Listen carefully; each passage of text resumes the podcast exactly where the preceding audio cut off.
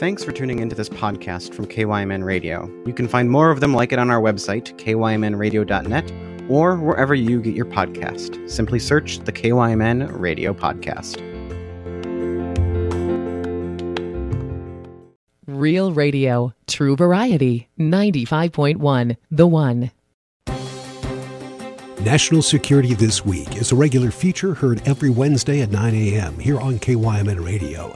Today, your host, Jon Olson, is talking with Mark Canning, a retired Foreign Service officer with the State Department. We tap into his deep experience with the Korean Peninsula and discuss both North and South Korea. Due to some technical issues, the first few minutes of the broadcast was not recorded. We'll pick things up with their discussion on North Korea. So we know there are all kinds of trade embargoes and sanctions on, on North Korea. Uh, how does the North Korean economy function? Uh, you know, what do they have any major domestic products or export products? Uh, how reliant are they on Chinese aid? Uh, very heavily. Okay. So most of the estimates are somewhere between 85 and 95 percent of trade goes through the land border with China. Uh, there's almost no uh, trade with uh, with South Korea. A little bit of trade. They do share a land border with Russia as well, Mm-hmm. um, but most of it's on China. Uh, there are a lot of sanctions right now. Uh, two types of sanctions. One are the UN sanctions. The UN sanctions are primarily aimed at uh, denuclearization and their missile program, and primarily economic. Um, those can be lifted fairly easily or adjusted fairly easily with the approval of five permanent members of the UN Security Council. And the other type of sanctions are the ones that were passed by the U.S. Congress, uh, and those cover other uh, topics such as human rights and, and things like that. Those are going to be much harder to change because uh, it's very difficult right now to get anything through the U.S. Congress. Um, but the the big thing right now is the pandemic that uh, North Korea basically closed its borders and shut off both the passage of people and goods from China. And so there's some smuggling going on, but the economy has taken a real hit, and uh, we're seeing more and more reports of uh, malnutrition and. Um, for the people who think we might be able to take advantage of North Korea's vulnerability at a time of weakness, they're excited about this because they say maybe North Korea needs economic assistance, they need the sanctions lifted, they need help with their economy. Um, we might be able to take advantage of this situation and get them to come to negotiated denuclearization. I don't believe that, but Yeah. that is one uh, point of view. Um, what North Korea did to itself by shutting the borders is much stricter and much more consequential than anything we've done with sanctions. Yeah, I, I did see uh, a news report uh, maybe two weeks ago where uh, Kim Jong Un actually came out and publicly apologized to the nation for the impacts of COVID nineteen. Yes, and in that speech he used the expression the arduous march, which refers to a time in 94 95 when there was uh, great starvation. Some of the estimates range from a couple of hundred thousand to a couple of million. I think probably six or seven hundred thousand people literally starved to death. When just across the border in China, they're feeding rice bowls to their dogs and that kind of thing. Um, yeah, I was um, I was kind of uh, alarmed to see that come up again. That he was telling them, prepare for a second arduous march, get ready, tighten your belts, that kind of thing.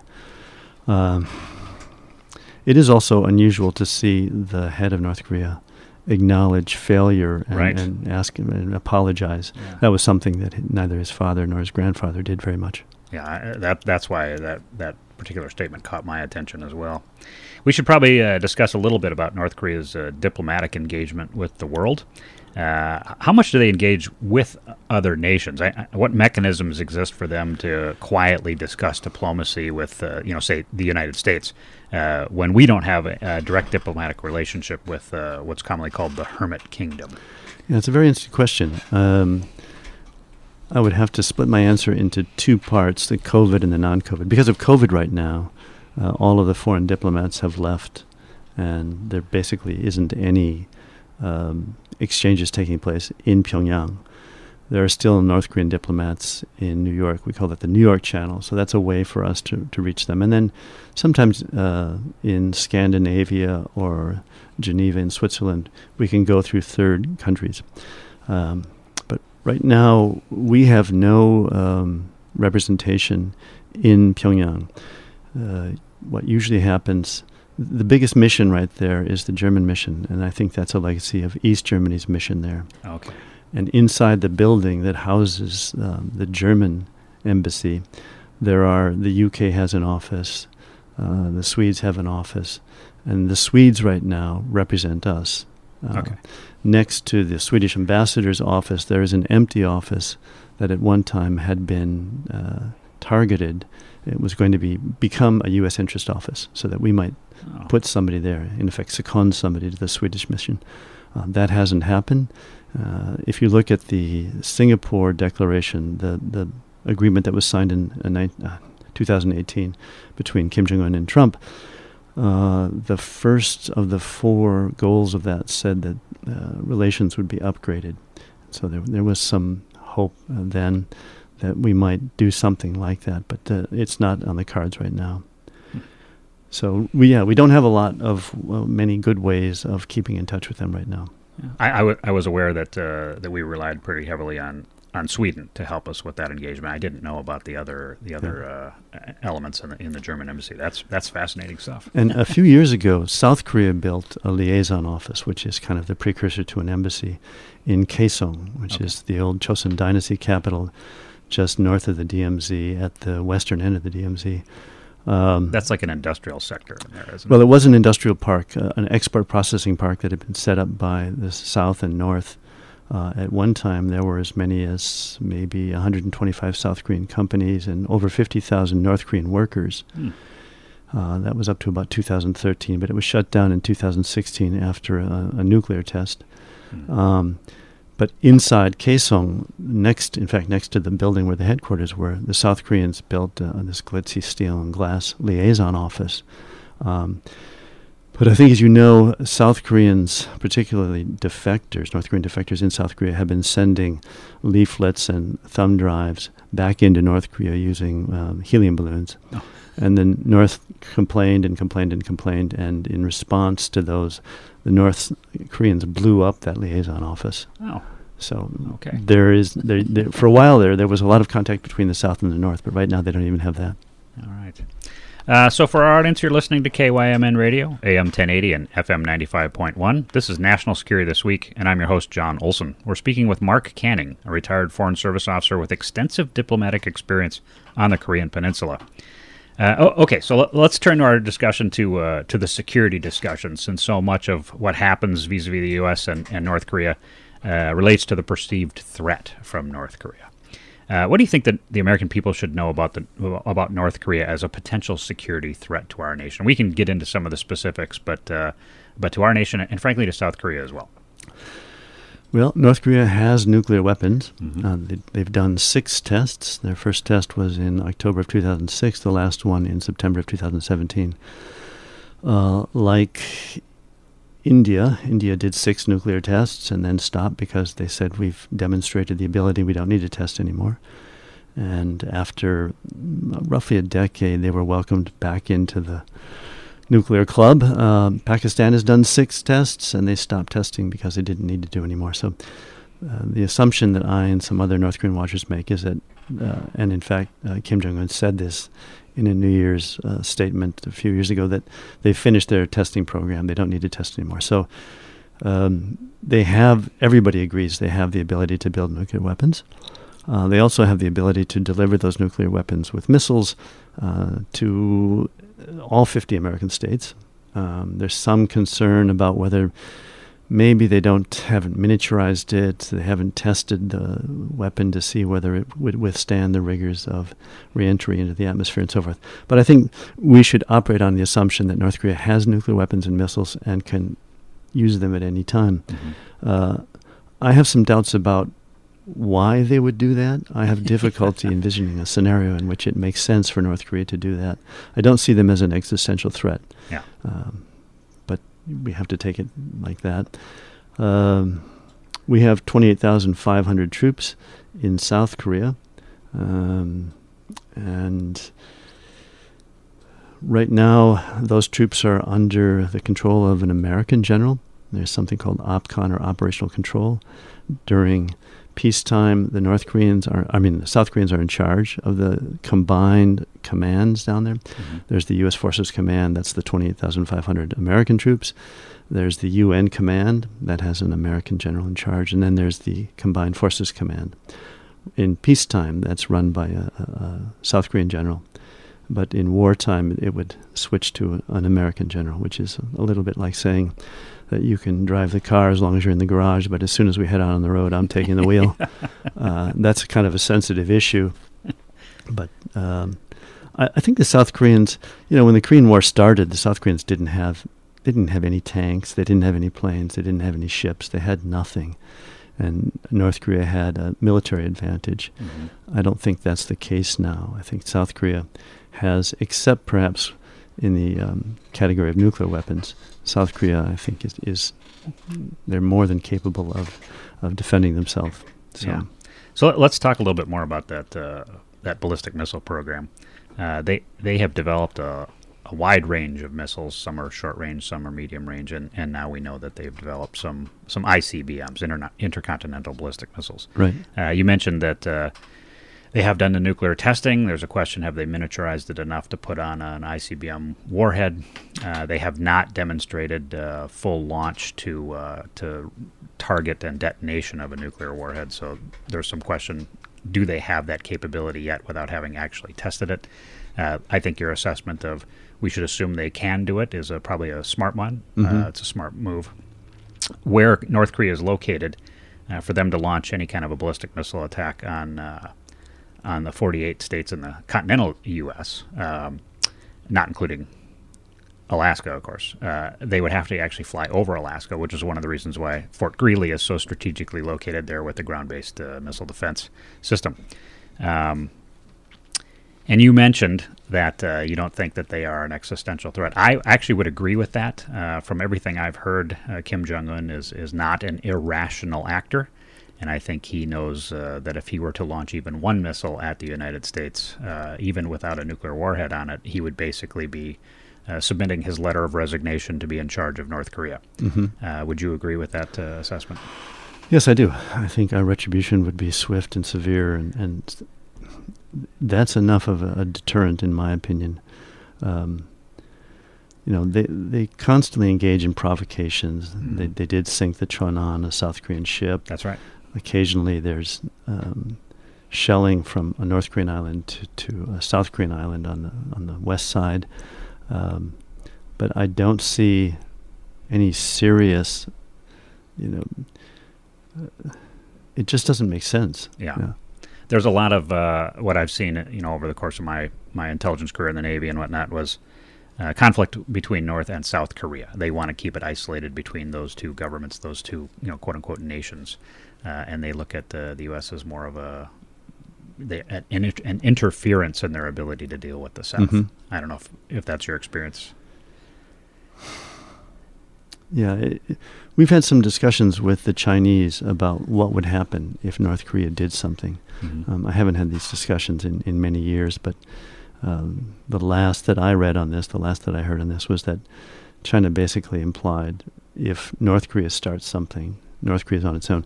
So China and North Korea, they each only have one treaty ally, mm-hmm. an agreement under which if, if somebody attacks you, I will come to your defense. If somebody attacks me, you come to my defense.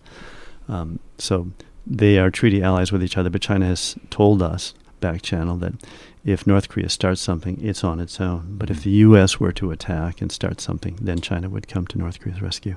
Sure. Uh, it, it just, I can't, there's so little to gain right. from either side starting a serious military conflict. Yeah. So more broadly, uh, and, and, so you li- you've been there. You spent six years there. I think I have a total of about four months on the ground uh-huh. there, mostly in military exercises and whatnot.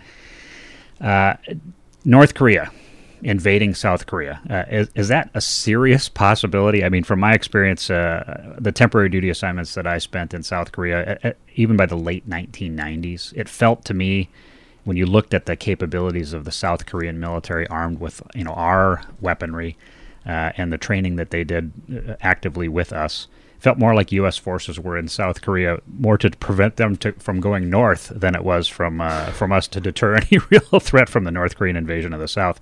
Uh, what do you think?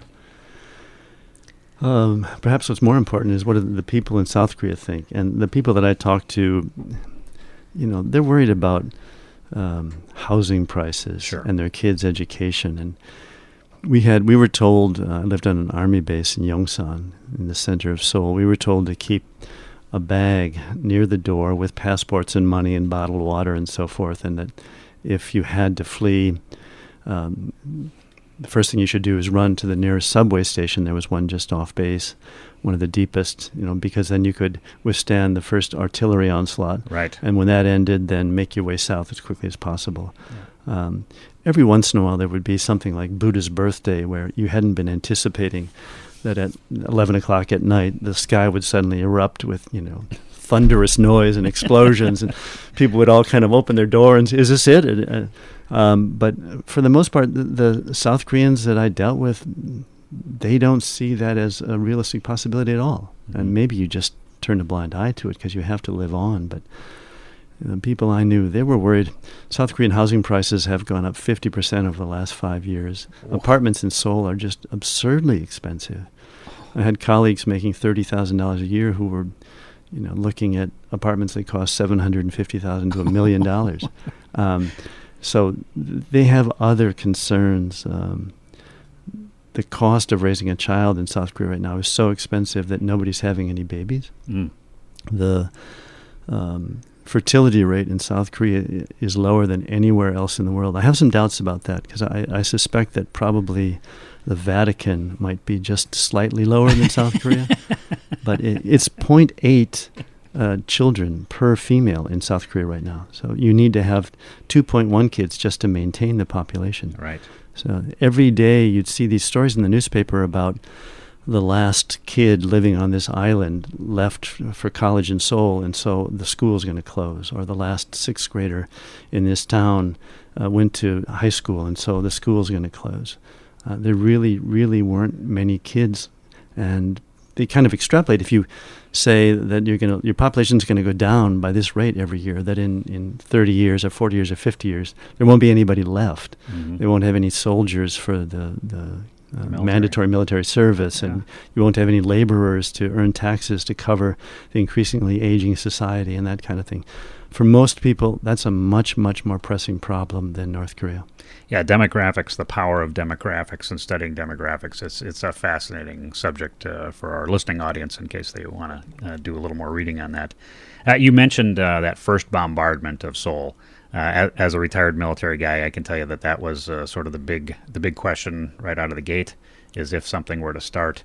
Uh, there was an estimate that uh, I think almost 75, 80 percent of Seoul is with- within range of uh, North Korean artillery, uh, not to mention their short-range ballistic missiles Right. and that the the initial bombardment of both Seoul and then their military bases that we share with uh, with South Korea would be pretty significant. Right. Is that kind of what you heard in discussing things with Yes, South I Korea? mean, they have more than 10,000 artillery pieces uh, in, in mountains just north of the DMZ that can reach Seoul. And so, yeah, they could rain incredible destruction down. Now, I don't think they can sustain a long term conventional war against Right. the, the South, but they could do a lot of damage up front. Yeah, absolutely.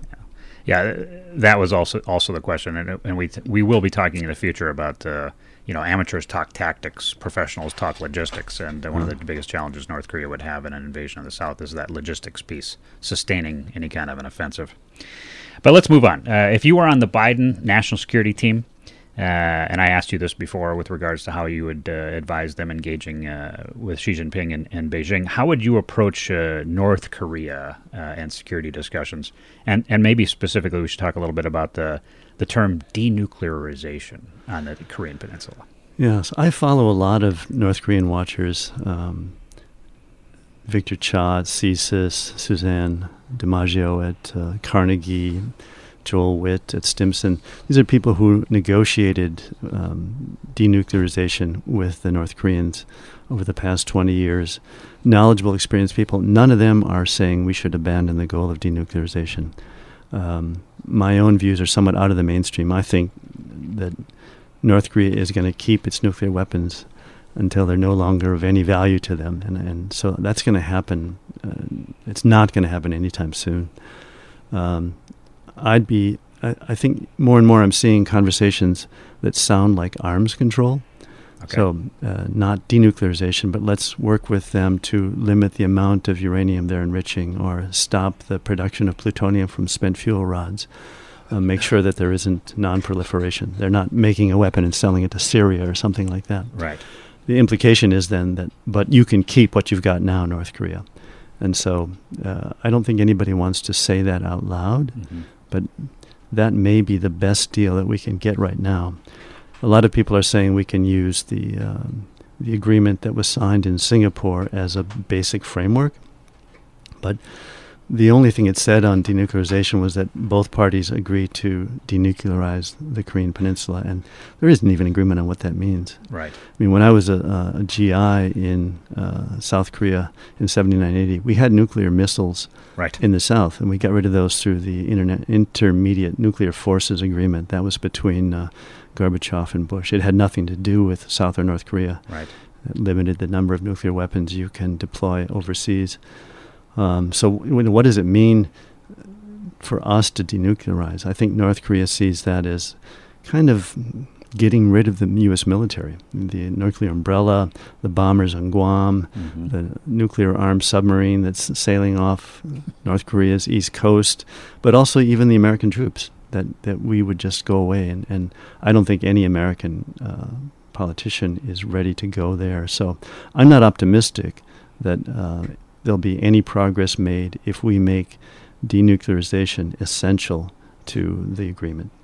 Yeah, it's been my understanding, uh, my impression anyway, as I've watched this unfold, is that uh, when when the North Koreans, well, when we refer to denuclearization of the Korean Peninsula, we specifically mean North Korean you nuclear give up weapons. your nukes. Yeah, yeah. But when the North Koreans refer to it, they talk about the U.S. getting rid of the nuclear umbrella over South Korea, like you were just outlining. And then that's, uh, I mean, when you can't even agree on what that definition is, it's very hard to have meaningful dialogue about what the outcome is going to be.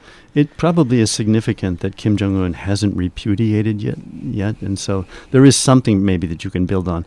But I think the best we can hope for, at least in the short term, is a kind of arms control agreement that tacitly acknowledges they have nuclear weapons, and and we're not going to make them give them up right now. I know the Clinton administration uh, uh, back in the early 90s uh, had been talking with the North Koreans about uh, giving them the ability to create uh, electricity through nuclear power Right. without having the ability to uh, enrich uranium in that process.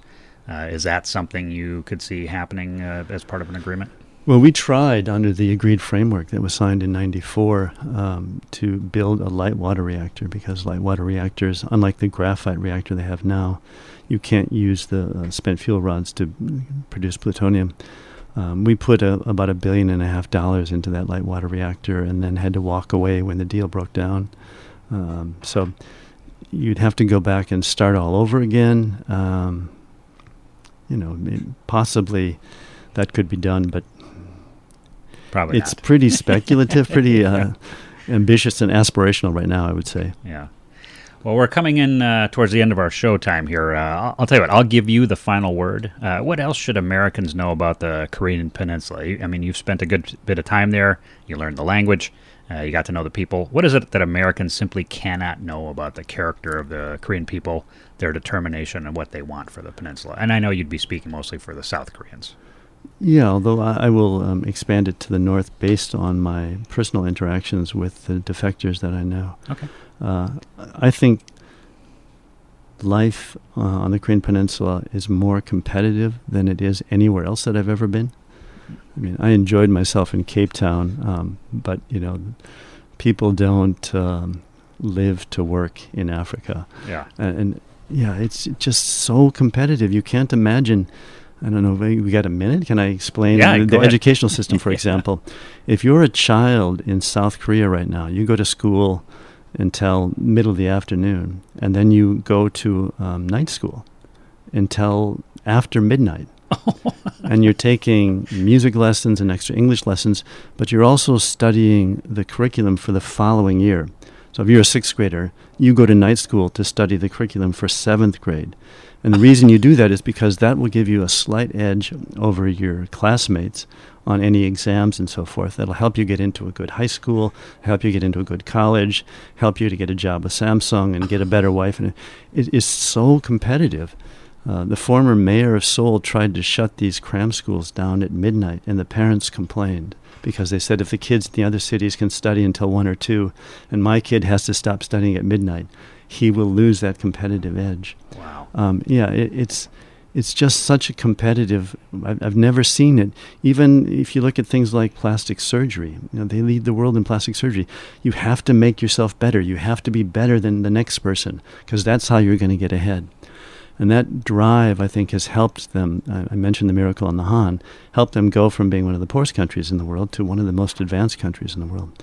And I believe that if the North Koreans were given the opportunity, better management, you know, I think that they could also prosper and become a, a much, well, a much more modern country. Um, I don't. I'm not looking for political liberalization, but it could be at least a less loathsome and vile place to live. you know, people could have decent lives, and I think the world would be a better place. I think the threat would go down, uh, and, and that might be the best we can do. I think we've been kind of fixated on denuclearization, and I'm, as I said, I'm just not optimistic that's going to go anywhere soon. And so, maybe doing a little bit to try to improve the lives of the North Koreans might be the best that we can hope for in the short term. All right. Uh, Mark Canning, it, has been a pleasure to have you uh, back with us here on uh, National Security this week. Thanks for uh, driving down from uh, Richfield and joining us. My pleasure. Uh, that does it for this week's edition of National Security This Week. I'm your host, Jon Olson. We're broadcasting from KYMN Radio Northfield on AM 1080 and FM 95.1. Thank you for joining me today. I look forward to sharing time with you again next Wednesday morning at 9 a.m. We'll be joined next week by Carleton College professor Tun Myint to discuss the situation in Myanmar. Uh, make sure you can join us. It'll be a fascinating discussion. If you have any ideas about topics you'd like us to tackle, please feel free to contact KYMN Radio. I'll do my best to find a guest to address your topic. Have a fantastic Wednesday, everyone, and a great finish to your week.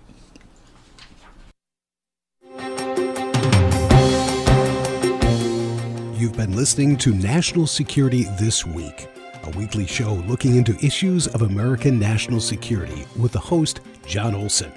Listen every Wednesday at 9 a.m. for National Security This Week.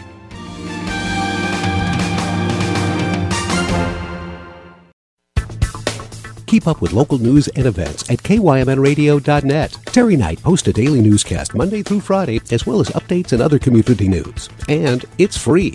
Stop by KYMNradio.net frequently. Look for updates on our Facebook page too. KYMNradio.net. Still a friend you can count on.